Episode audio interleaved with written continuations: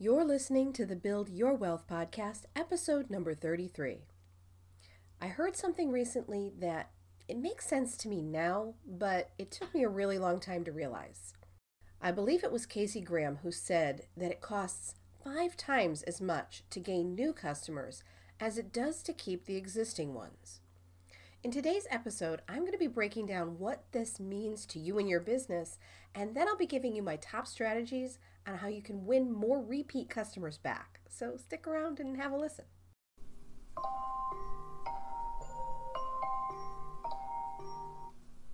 Ugh. It's that time of day again. Time to get up and make someone else rich. Hi there, and welcome to the Build Your Wealth podcast. I'm your host, Nicole Thompson. Over the years, I've taken the skills I've learned as a dedicated employee in multiple fields and turned it into a thriving six figure online business to create a wealth of my own. Now I'm here to teach you how to do the same thing. I share my successes and failures as an online business owner with you to help you avoid the pitfalls that can come with being an entrepreneur in the online space. It's my goal to help you achieve your success faster, adopt the right mindset for that success, and to show you how failing forward is all part of the process in building your wealth instead of someone else's. This is the Build Your Wealth podcast. Hey there, welcome back to another episode of the Build Your Wealth podcast. I'm your host, Nicole Thompson. Thank you so much for joining me here today. Whether you're a new business owner or an existing one, the strategies that I'm about to share today definitely apply to you.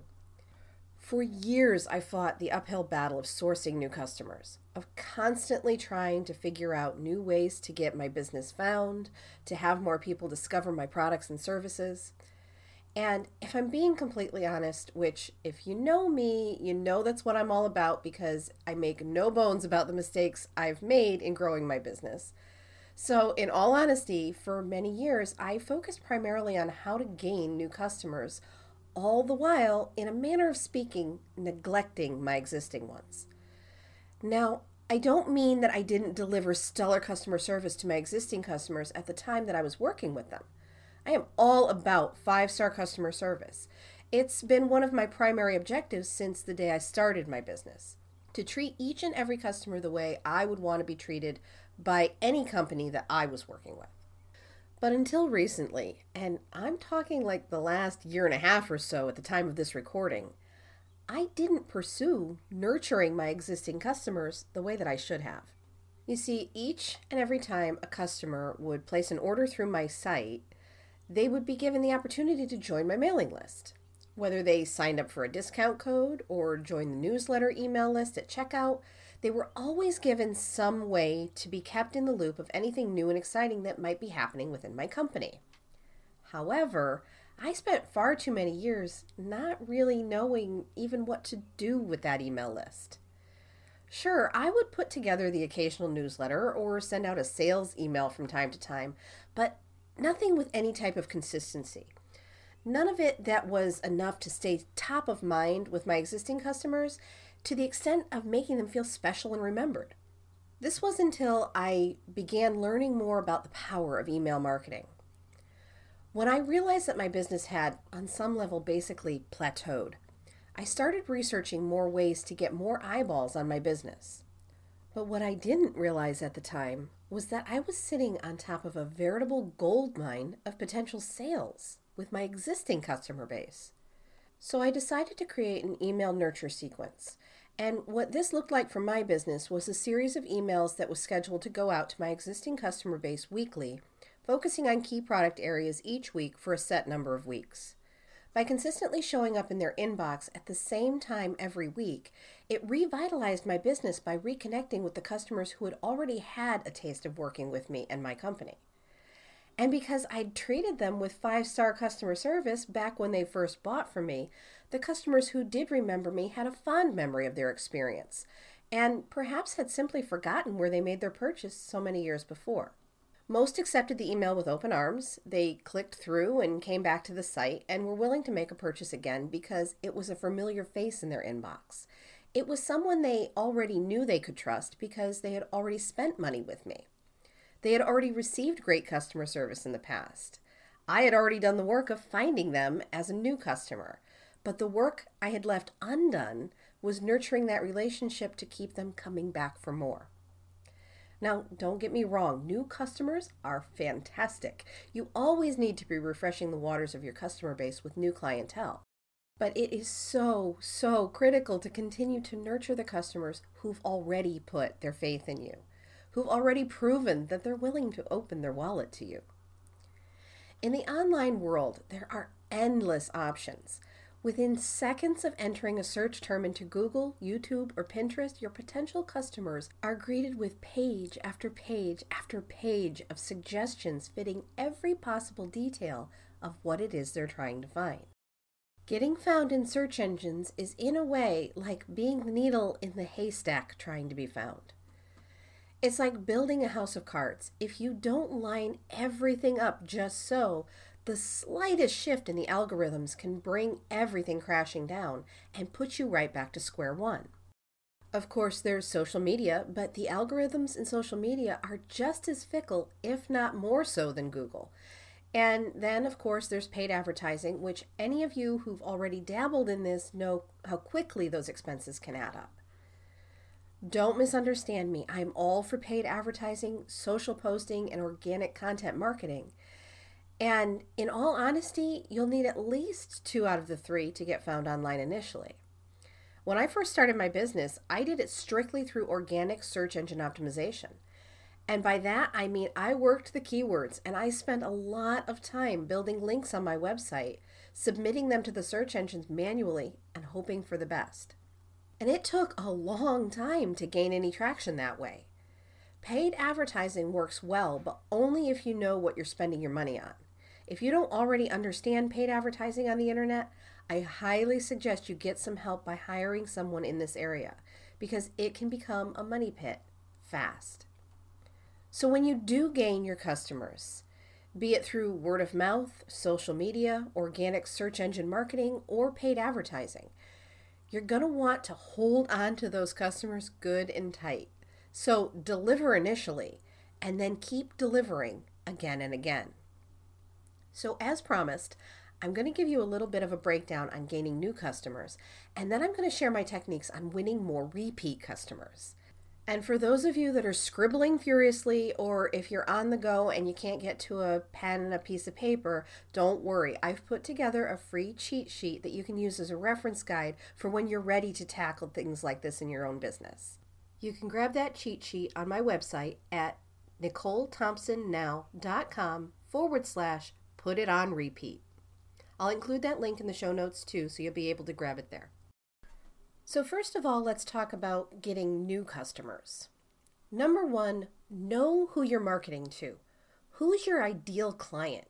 What is the thing that you can offer them that will help them to solve a problem that they're experiencing? Number two, get crystal clear on your message. When you confuse them, you lose them. Make sure that when you're speaking about your product or service, you're being super clear about who it's going to help, how it's going to help them, and why they should choose your product and service over someone else's. Number three, choose a specific niche. Don't go too broad on your offering.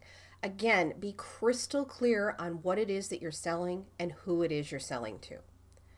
Number four, when you're advertising in either the search engines or in social media, be sure to use specific keywords and hashtags to help get your products or services found.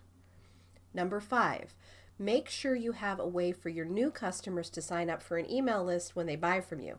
This is a super important step because it's going to become your main way to get in touch with them to keep them coming back for more. Now let's talk about the strategies on how you can keep them coming back as repeat customers. Number one, and this is a biggie, stay consistent.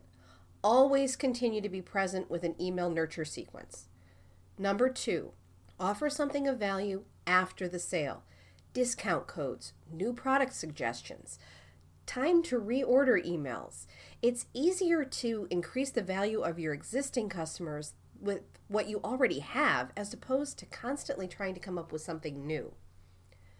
Number three, Be the expert in your field. Become their go to source for what it is that you offer by providing product tips, how to videos and tutorials, product specific case studies, or special events in your area that are related to your products or services. And really, that's all there is to it. It doesn't have to be super complicated and this constant nattering or pestering of your customers to buy more, buy more, buy more. But you do want to remember that out of sight does mean out of mind, especially on the internet, because it's far too easy to click on that next link that comes up in the search window instead of scouring to try to find that company that you worked with that one time. And, well, yeah, they were great, but I just don't remember what they were called.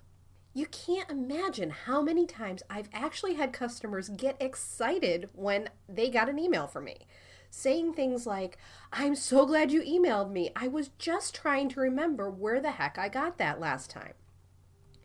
And I honestly had never even thought about it that way until I started nurturing my existing email list. People who I hadn't heard from since the one time that they ordered something were excited to hear from me because they'd literally forgotten where they'd gotten their order from the last time. I mean, that's so crazy, right? If I hadn't emailed them, they could have just Googled what they were looking for, randomly found someone else, and then all my hard work of cultivating them as a new customer in the first place would be out the window. When I think about how much money I left on the table, whew, boy, I mean, I'm telling you, it's almost sickening. As entrepreneurs and business owners who may be running the show on our own, we're all bound to make mistakes from time to time. Goodness knows I've made my fair share of mine, and I guarantee you I'm not done making them. Although I will say, the mistakes don't scare me as much anymore. Because what I found is that with each mistake that happens, each failure that transpires is an opportunity to learn what not to do and to be able to then charge forward with that newfound knowledge under my belt. I offer you this advice to show you an example of what not to do, so hopefully you won't make the same mistakes as I did, since it is the basis of what I'm here to teach you after all.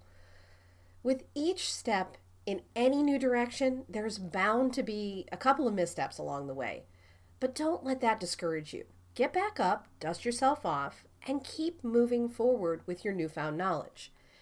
And once you get those new customers in your pocket, do whatever it takes to keep them there.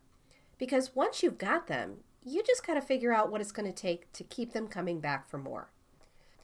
Well, that just about wraps up today's episode. Don't forget to go and grab my free cheat sheet by going to my website, NicoleThompsonNow.com forward slash put it on repeat for the full action plan on how you can get more sales with your existing customers. Make sure you're subscribed to the show so you get notified of next week's all new episode of the Build Your Wealth podcast as soon as it's available. Thanks so much for tuning in today. I'll talk to you then. You've been listening to the Build Your Wealth podcast. Thank you so much for tuning in today. Make sure you don't miss an episode by subscribing to the show.